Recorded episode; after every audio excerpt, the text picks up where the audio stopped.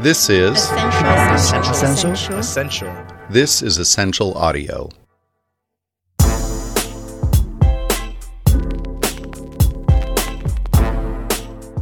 Welcome to the Money Pot. I am Rachel Morrissey, and according to a survey of 1,000 people done by the customer service platform Tidio, 77% of people believe that the metaverse can cause serious harm to modern society, citing addiction to simulated reality, privacy issues, and mental health issues. But the term Web3 gets 195,000 searches per month, which shows that while interest in Web3 is high, there can be a real hesitancy from the general public around the associated risks. So, in this episode, we wanted to discuss the gap between interest in Web3 and the fear of the potential damaging side effects. And joining me to discuss this is my colleague and friend, Sanjib Kalita. Hey, Sanj. Hey, Rachel. Always happy to talk Web3 with you. Great. Uh, well, in this episode, we wanted to speak to someone who had a much more rosy view of the possibilities of Web3 and discuss what we need to do now to get to that place.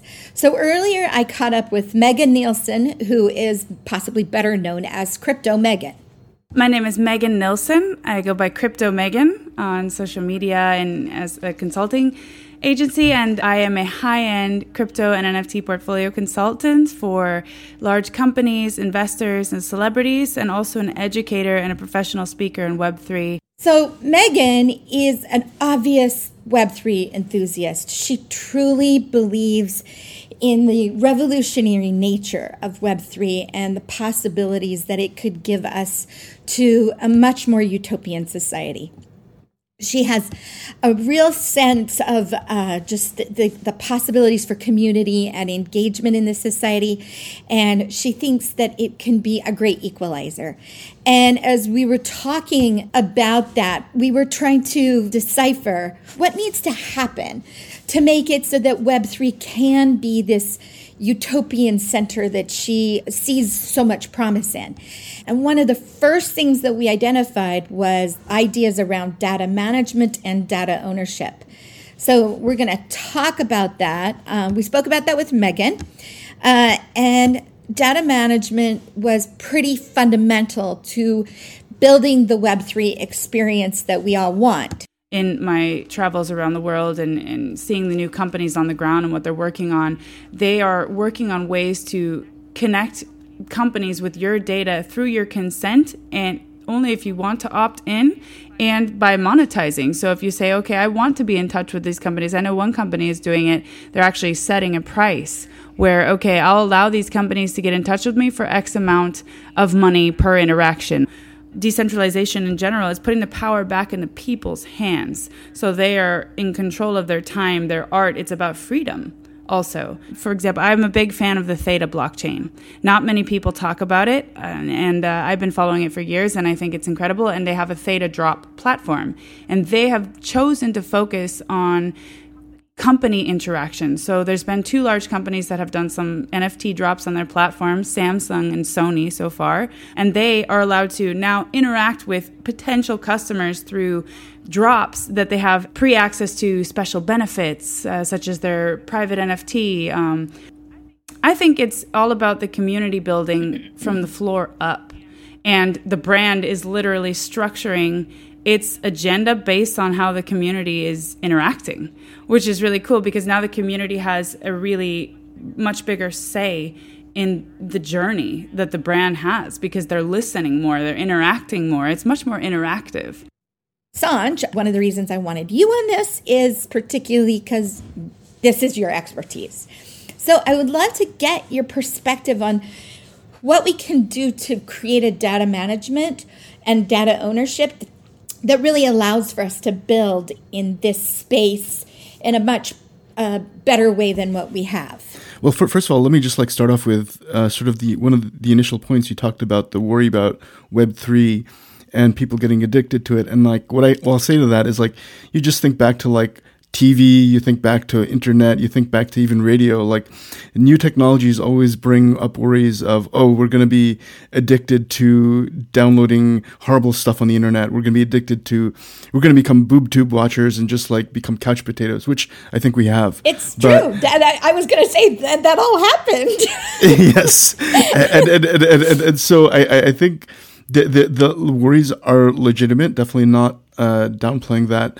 Um, but like, let, us look at uh, like even TV, for example. You know, there, there's so many channels; it, it's overwhelming. And think about the TV guide uh, and and and like how that helps you manage what you want to watch, how you want to watch it, when you want to watch it. So um, even from a TV data perspective, we have these tools that help us manage this potentially overwhelming amount of data. So I think for Web three and thinking of our own personal data, I think that takes it to a whole new level. Like, what are our personal TV guides or data recorders that we, being the ownership Web three economy, that we will need to program? Yeah, I had not even thought about it in the sense of a TV guide. Uh, but that's such a brilliant way to think about it. Very old school analogy. I'm starting to wonder how many of our audience have even uh, seen a TV guide, frankly.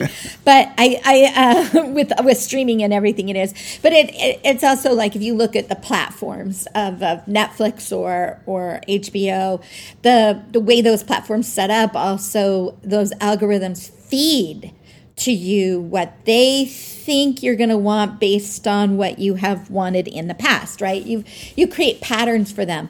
And i wonder about um, you know tv guide used to be kind of uh, it, it wasn't algorithmic. You know, they, they didn't uh, send a TV guide to your house about what you were going to like on TV. It was just about everything that was on TV, and you sort of went through and circled your can't misses and, and stayed home that night to watch television.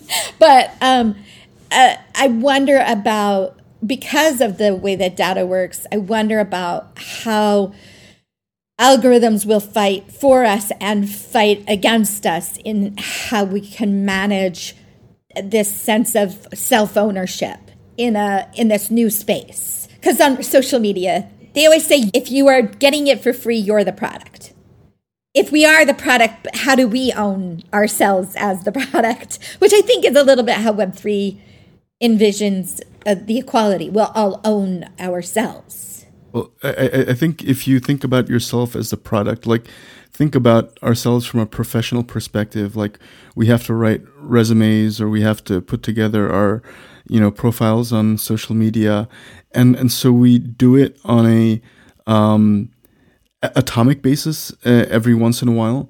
Uh, but with Web three, you could have you could potentially have that be like all the time, or at least more frequently, which um, makes it much harder to manage. And then it's a question of, well, if I'm emailing my resume to someone, I'm willing to share something. Uh, if it's on LinkedIn, I'm probably willing to share less.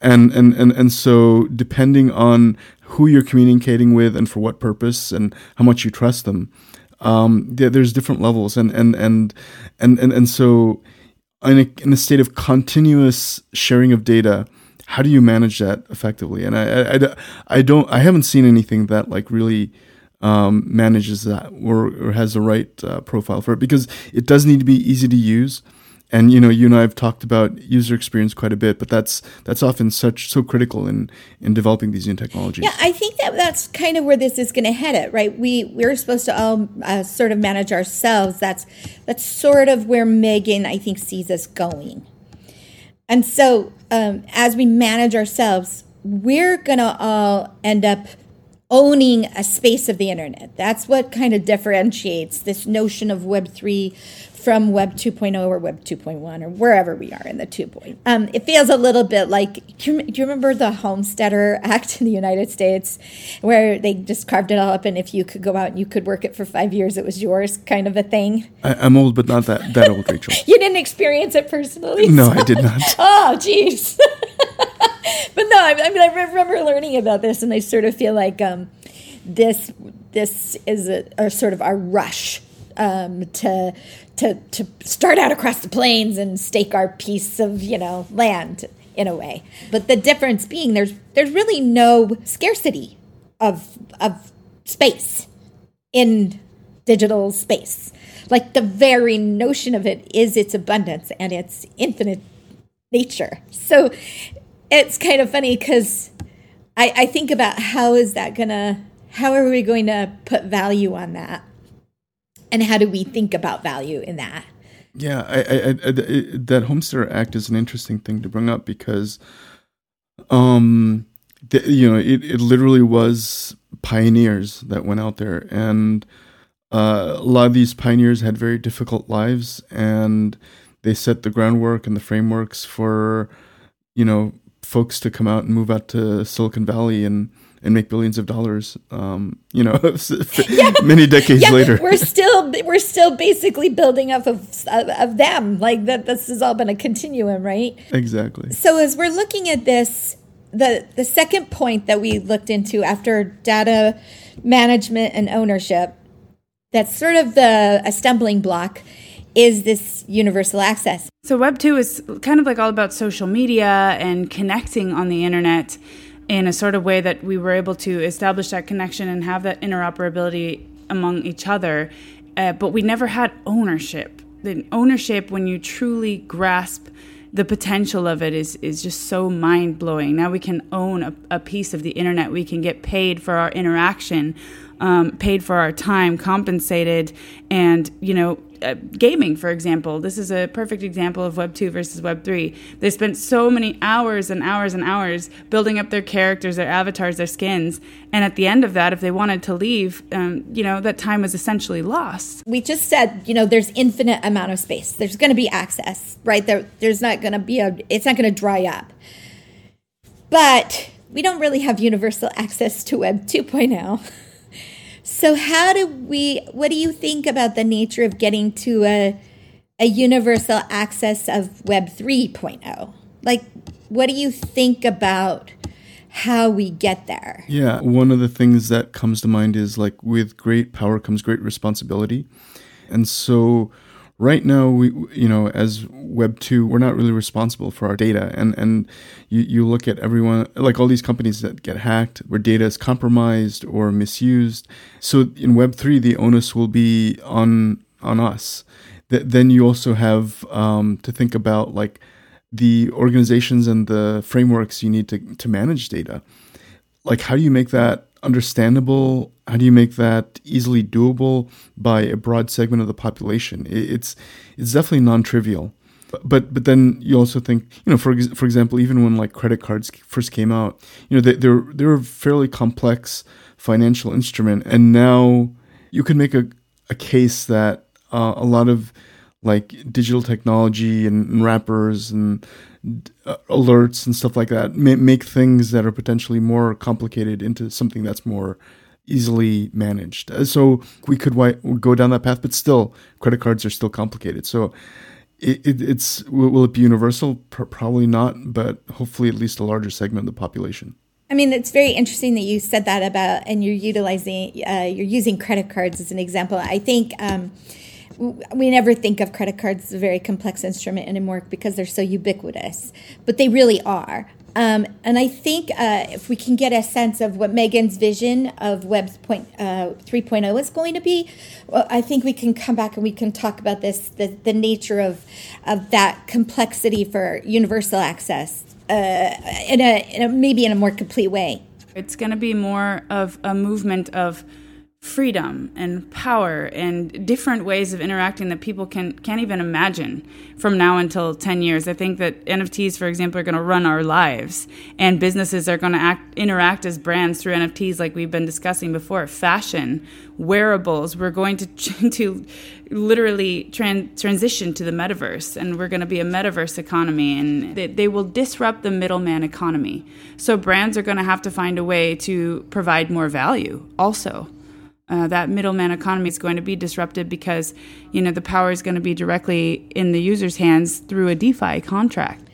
Now, what I like about Megan's vision is that it's very utopian, right? She really believes that uh, this is a is all about people being free. That this is going to just lift the bars uh, and lift the the barriers for people. Um, but I, I wonder about that. You know, we, we talk about how complex it is to manage something like the credit card. Or um, we talk about, we've talked about Coinbase being a, a Web 2.0 uh, site that, that funnels access um, so that you can get to Web3, right? So you can get to crypto, you can get to the nature of stuff that is Web3.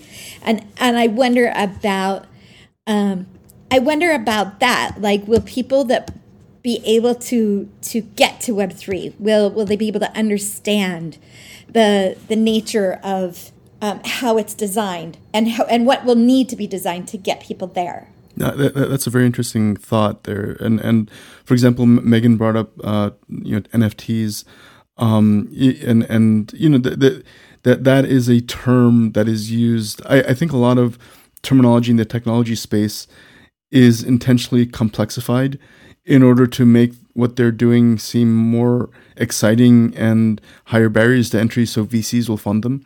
Whereas if you're looking on the other side in terms of consumers, you want something that is like easy to understand. So like even let's let's think about like even like Apple Pay or or, or Google Pay.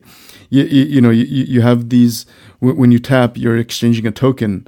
Uh, but do you ever hear terminologies tokens in in any communication about that. So I, I, I think that it's it'd be too foreign, right? Exactly, exactly, and and and and so I, I think it.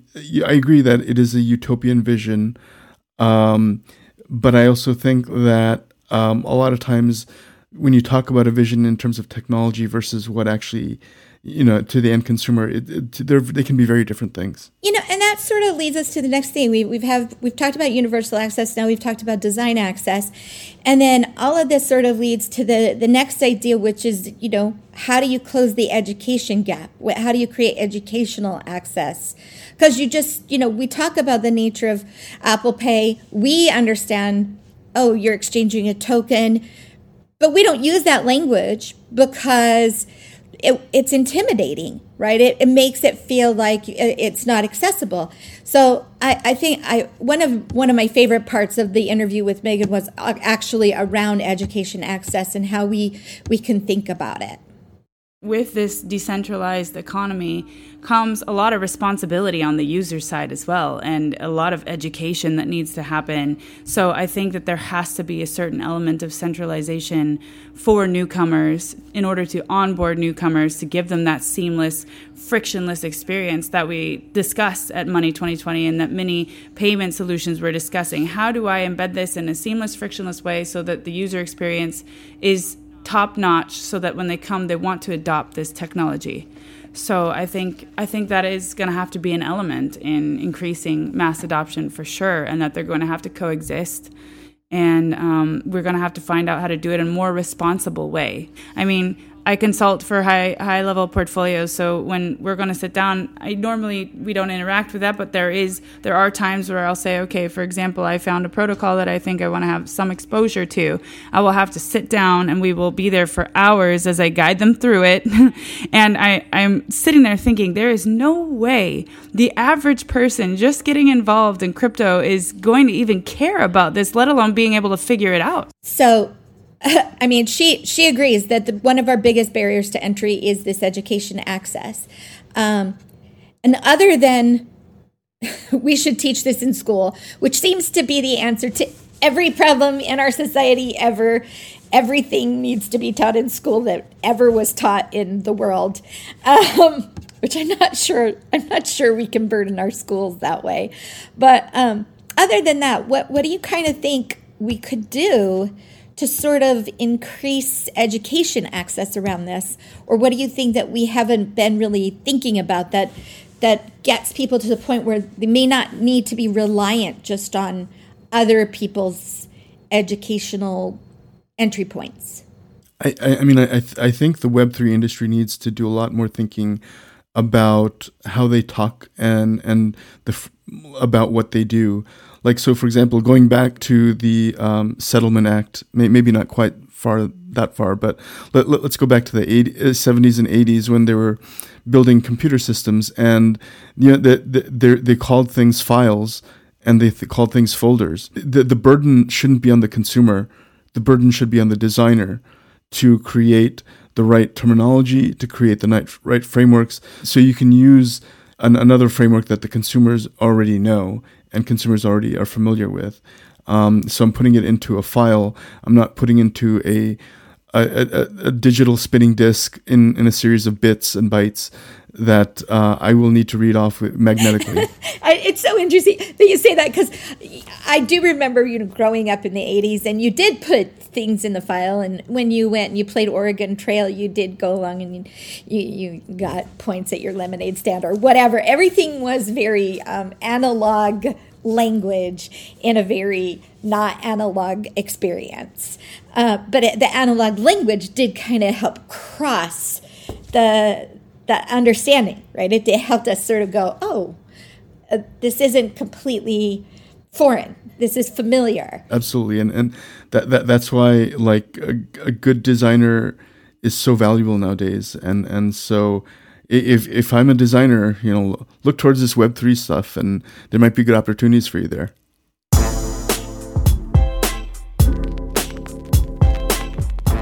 That's it for this episode of the Money Pot. We want to thank Megan Nilsson, uh, aka Crypto Megan, for sharing her vision of what Web3 could be.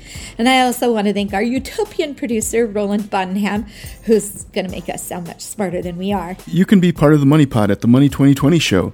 Uh, please send us pitches to podcast at money2020.com. And don't forget to follow us wherever you listen to podcasts. Thanks for listening. This is Ascential. Ascential. Ascential. This is Ascential Audio.